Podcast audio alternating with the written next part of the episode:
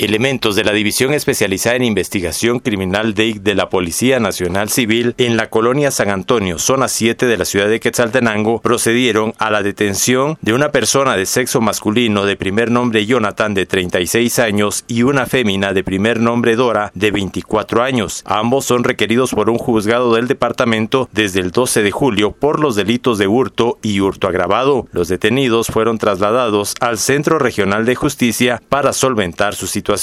Desde Emisoras Unidas Quetzaltenango informa Wilber Coyoy, primera en noticias, primera en deportes.